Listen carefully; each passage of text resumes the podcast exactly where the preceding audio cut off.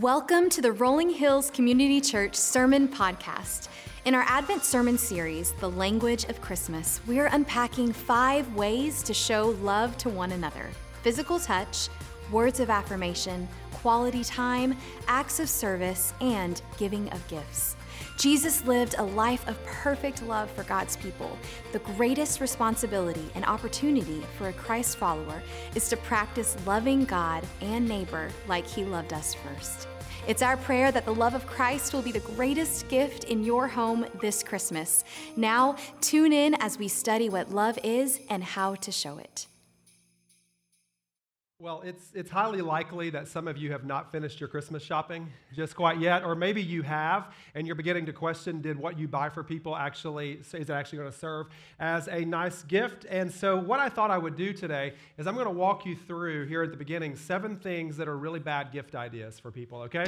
So if you're running out to Walgreens after the service this afternoon, just avoid what I'm about to show you.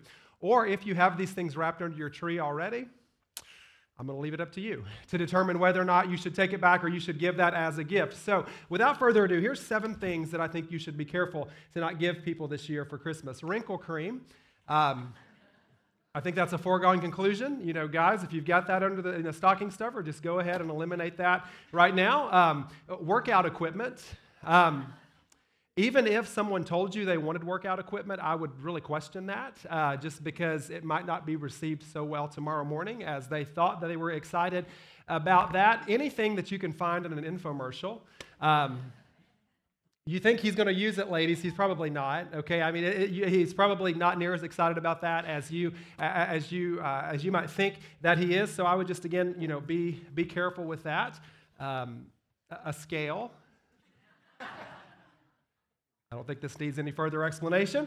Um, clothes in general, you know, I would be really cautious about uh, buying clothes for someone. My wife actually told me that she wanted new jeans this year, and so I was going to buy her new jeans.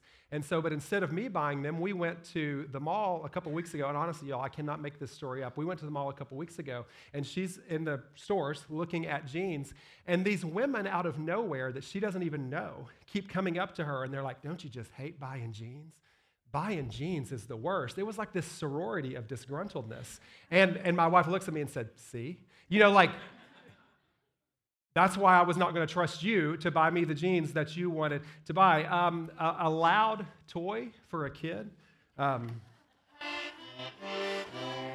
let's let's just be honest. If you're buying this for your own children, which parents never do, uh, feel free to go ahead. But if you have purchased one of these to take to someone's house tomorrow, just know you will be talked about after you leave um, that party. And then uh, last but certainly not least, to kind of keep the theme going, uh, I don't think it's a good idea to buy a gym membership for anyone. So if you were planning on doing a gym membership, just go ahead and uh, I would suggest that you eliminate that. But I don't know about you, but gifts are a really interesting part of Christmas, aren't they? I love gifts. For some of you, your primary love language is this whole concept of gifts. You like to receive gifts. You like to give gifts. Your cup is never more full than when you have an opportunity to get a gift. And then there are some of you that you love to give gifts. It is your primary way to show other people that you love them, and you want to buy a gift for everyone, every neighbor, every cousin, not only the mailman, but everybody who works at the post office. You know, you want to give that gift to everyone. And so on this eve of Christmas, my hope and my prayer is that we would all walk away with an understanding of what truly makes Christmas such a special gift. And what makes Christmas such a special gift actually has little to do with what's wrapped under your tree right now. And what makes Christmas a special gift has little to do with what you're feverishly refreshing that tracking number to see if Amazon is going to deliver this afternoon. It has very little to do with that. It's not on a shelf somewhere. It's not something that's going to be arriving on your doorstep. See, the true gift of Christmas is Jesus, the indescribable gift of God to each and every one of us. And so that's what we're celebrating today. And I hope and pray that you have experienced that gift and that you've found the grace and the peace and the love and the mercy from Jesus Christ alone. So just know that I'm so grateful that you're here with us this morning, and I want us to pray that God would do what only he wants to do as we just open up the word and encounter him today. So will you pray with me? Lord, thank you for just this beautiful day of life that you have given us. God, I pray that in all things today that you would be honored and glorified, that you would be the one who is high and lifted up, and that you would meet us, that you would change us, and that you would, God, show us that you love us and that we would experience that gift today. We're so grateful again, God, for who you are. And it's in the powerful name of Jesus Christ that we pray and ask all these things. Amen and amen. I'm going to read for you this afternoon from Matthew chapter one. This is Matthew chapter one, verses eighteen through twenty-five. And you're going to see these words on the screen. And this is a part of the nativity story, part of this greatest gift that God gave to us that we celebrate on Christmas. So if you'll listen along here as I start in verse eighteen. So this is how the birth of Jesus, the Messiah, came about. His mother Mary was pledged to be married to Joseph, but before they came together, she was found to be pregnant through the Holy Spirit. Because Joseph, her husband, was faithful to the law and yet did not want to expose her to public disgrace, he had in mind to divorce her quietly. But after he had considered this, an angel of the Lord appeared to him in a dream and said, "Joseph, son of David, do not be afraid to take Mary home as your wife, because what is conceived in her is from the Holy Spirit.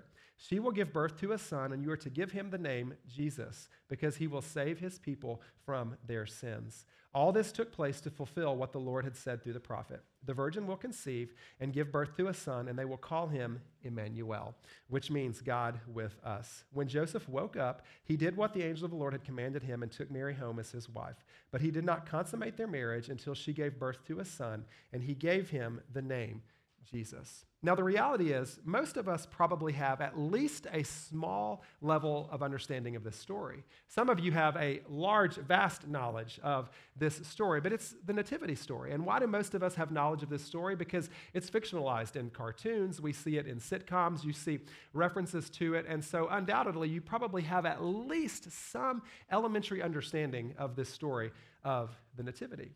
And the story goes like this. An angel of the Lord comes to Mary and tells Mary that she is going to conceive a child.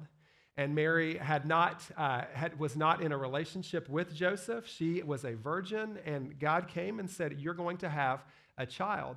And fast forward just a few days, Joseph hears this story. It obviously rattles him, as you would think it would. What happens? And so there's a census, and they have to leave their home. They go to Bethlehem, which is not their home. And because there was a census, Bethlehem was full of people, and there was no place for them to lay their heads. And Mary was with child, and she delivers this child in a, places it in a manger, and we kind of have this story that looks like it's a, it's a stable. Most likely it was probably actually a cave, and after Jesus was born, we know that there was a star that was guiding shepherds. We know that there were wise men who came a little bit later and brought gifts, and ultimately, Jesus grows up, and he fulfills the plan that God has for his life. But this Christmas season, the real challenge for us is not can we recite that story. The real challenge is not, can you take the little tyke's nativity and adequately place everybody where they are in the manger scene? See, the bigger challenge is, do we really get the weight and the significance of this story? Do we really get how significant this story is and what it is that God's trying to show us through this moment? Now, within these eight verses that I've already read, there are two huge truths that I want to pull out. Two huge truths, and the first one comes from verse twenty-one. Verse twenty-one says, "She will give birth to a son, and you are to give him the name Jesus, because he will save his people from their sins." Now, I don't have to tell you that there's a lot of differences among people. If I were to kind of line us all up and say, what makes us all different, we would have a long list, wouldn't we? Some of you guys like Coke, some of you like Pepsi. If I were to ask you, what does Christmas morning look like at your house? There are some of you, and I'll just by a show of hands, where are the people that watch everybody open each individual gift? Where are you? That's right. Thank you guys for doing it right. And then there's... And then there's the people that kind of have this free-for-all. Where are you guys? I mean, it's just this free-for-all. Paper is everywhere, and it's just madness in those moments. See, it's something that makes us different. If I talked about vacation, you have in your mind either a beach that's really quiet and there's no activity, or some of you guys have Disney in mind, and that is a lot of activity and a lot of going and a lot of movement. There's things that make us different. But what is the one thing? What is the one thing, the most base level thing that makes us all the same? And what makes us all the same is that we are sinners. It doesn't matter your background. It doesn't matter your age. It doesn't matter where you were born. It doesn't matter how rich. It doesn't matter how poor you are. We all are sinners. I'm not going to ask you to do this today, but you could look at your neighbor and say, "Hi, sinner, it's nice to have you here." I don't do that. I could look at you and say that. You could come up to me and say that. Why? Because we are separated from God because of our sin. And in the Bible, in Romans chapter three, verse twenty-three, we're reminded, "For all have sinned and fall short of the glory of God." See, sin is what separates us from God. There is no sin that's worse than another sin. There's not this order of sin that's worse in God's economy. God has a standard for our lives, and sin is what separates us. And in Matthew chapter one, verse twenty-one, there is this proclamation to Joseph before Jesus was ever born, and the proclamation read as this: "Your wife, your soon-to-be wife, is going to give birth to a child. His name is going to be Jesus, and he is going to take away the sins of all mankind." What separates us from God, Jesus is going to pay that price. That's a huge truth for us on this Christmas season. The second huge truth, scroll down a few verses, back in twenty-two. "All this took place to fulfill what the Lord had said through the prophet. The virgin will conceive and give birth to a son, and they will call him Emmanuel," which means God with us. Now, some of you guys are history buffs, and you're going to love this. Did you know that about seven hundred years before Jesus was born, the prophet Isaiah said this was going to happen? seven hundred years before Jesus was born, there was this prophet Isaiah who said this was going to happen. There would be a virgin who would conceive and give birth to a child, and they will name him Emmanuel, which is a Hebrew word translated into English, meaning God with us. God with us. Not a distant God, not a God on a shelf who is untouchable, not a God who is other, but a God who is with us. And through this child of Jesus, God comes to us. So these two huge truths this afternoon is that people need saving from their sins, and God made a way for us to be made right. So you and I have a need. I have a need. You have a need. And God sent Jesus to meet that need in our life. Let's say, for example, that I have a need for new socks, and you give me new socks. Thank you. Or let's say, for example, that I want to go on a vacation, and you give me a vacation. Thank you. Now, you could purchase that for me. And in, in that scenario where I need socks or I want to go on a vacation, could I do that myself? Absolutely. You could buy me that gift. I could buy myself that gift. I could purchase it. You could purchase it, sure. But when it comes to the greatest need of our life, a need for us to be saved, unlike socks, I can't do that myself. Unlike a vacation, I can't purchase that myself. You can't purchase that for me. Your grandmother can't do that. It's only Jesus. And what does the Bible refer to this as? This amazing story, this amazing moment where we cannot do this for ourselves. What does the Bible refer to this as? The Bible refers to this as a gift. Gift. Romans six twenty-three, "The wages of sin," which we all are sinners, "the wages of sin is death, but the gift of God is eternal life in Christ Jesus our Lord." See, Jesus is the gift of greatest value this Christmas. He came, he was born, he lived, he performed some incredible miracles, he served the poor, he loved so generously, and he died for the sins of all mankind, present and future. And if we fast forward to Easter a little bit, three days later, he resurrected from the dead to conquer death, to show us once and for all that he could conquer everything in our life, especially our sin. But why was this God's plan? Why was this God's plan for you and me? See, why this was God's plan for us, you see this up here on your screen. It was God's plan because God sent Jesus because he loves us. God sent Jesus because he loves us. John three sixteen reminds us that God so loved the world that he gave his one and only son, that whoever believes in him shall not perish but have eternal life. Sometimes we think that God sent Jesus because he hates us, or that we were despised, and that's why God needed to send a Savior. See, nothing could be further from the truth. God sent Jesus as a gift of love to us. And it's entirely possible that at some point in your life, you have not felt that love. You've not felt that love maybe from other followers of Jesus Christ, but I want you to know that at the most basic level, God sent his son Jesus to this earth as a gift of love so that we can be made right, and so that we don't have to be held captive by that sin anymore. And here's the beauty of that gift this Christmas season. Here's the beauty of that gift. And maybe you want to write these truths down. You can see them there on your worship guide. If you want to reflect upon these, you can follow along and maybe, maybe reflect upon these between now and the new year. See, what makes this gift of Christ so special? This is what makes the gift of Christ so special this season. Number one, I can't pay for it. I can't pay for it. Ephesians two, eight, and nine reminds us, for it's by grace you have been saved through faith.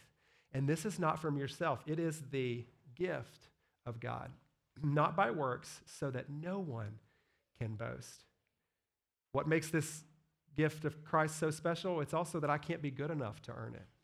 I can't be good enough to earn this gift. Titus chapter three, verses four and five, but when the kindness and love of God our Savior appeared, he saved us not because of righteous things we had done, but because of his mercy. And number three, I can't accomplish this gift on my own. I can't accomplish this on my own. Galatians two twenty, I have been crucified with Christ, and I no longer live, but Christ lives in me. The life I now live in the body, I live by faith in the Son of God who loved me and gave himself for me.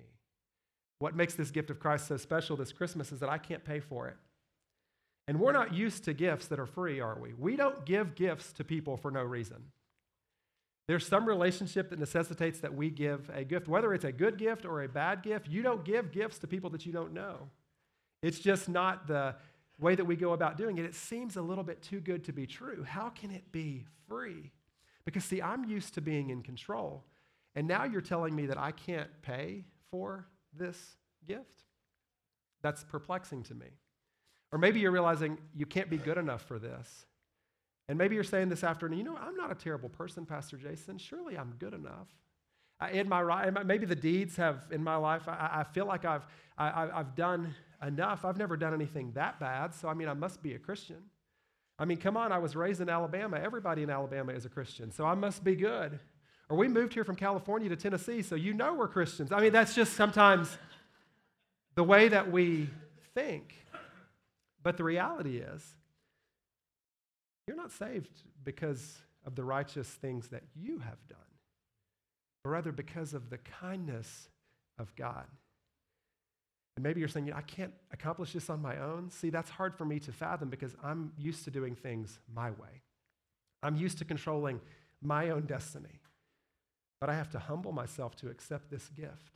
And maybe you're saying today, I can't accept that gift of Jesus because I'm not in control. I, I feel like I can be good enough. I'm unworthy. I, I can't accomplish this on my own. And so that makes me realize that I have to humble myself. Well, my friends, if you're at a place in your life where you say, I realize that I'm not in control. I realize that I'm not worthy of this gift. And I realize that I have to humble myself to accept it. Let me be the first to tell you, congratulations. You are truly at the best place in your life to really grasp the gift of Christ this Christmas. Because you can't be in control. You can't be good enough. And you can't accomplish this on your own. See, God sent his son Jesus to be with us, born in the most humble of ways. Jesus was sent in love. And this Christmas, we celebrate him, truly the greatest gift. That's the end of this episode on the Rolling Hills Sermon Podcast, part of the Rolling Hills Podcast Network. Before you go, we invite you to think about who you could share this sermon with. Click the subscribe button so you can be notified each time we release a new sermon. Did you know Rolling Hills publishes other podcasts too? Check out the Making History Parenting Podcast, Men's Leadership Network, and the R H Women's As You Go podcast. If you're interested in learning more about Rolling Hills, download our app, follow us on social media, or visit our website at rolling hills dot church. And lastly, from the church family to your family, Merry Christmas.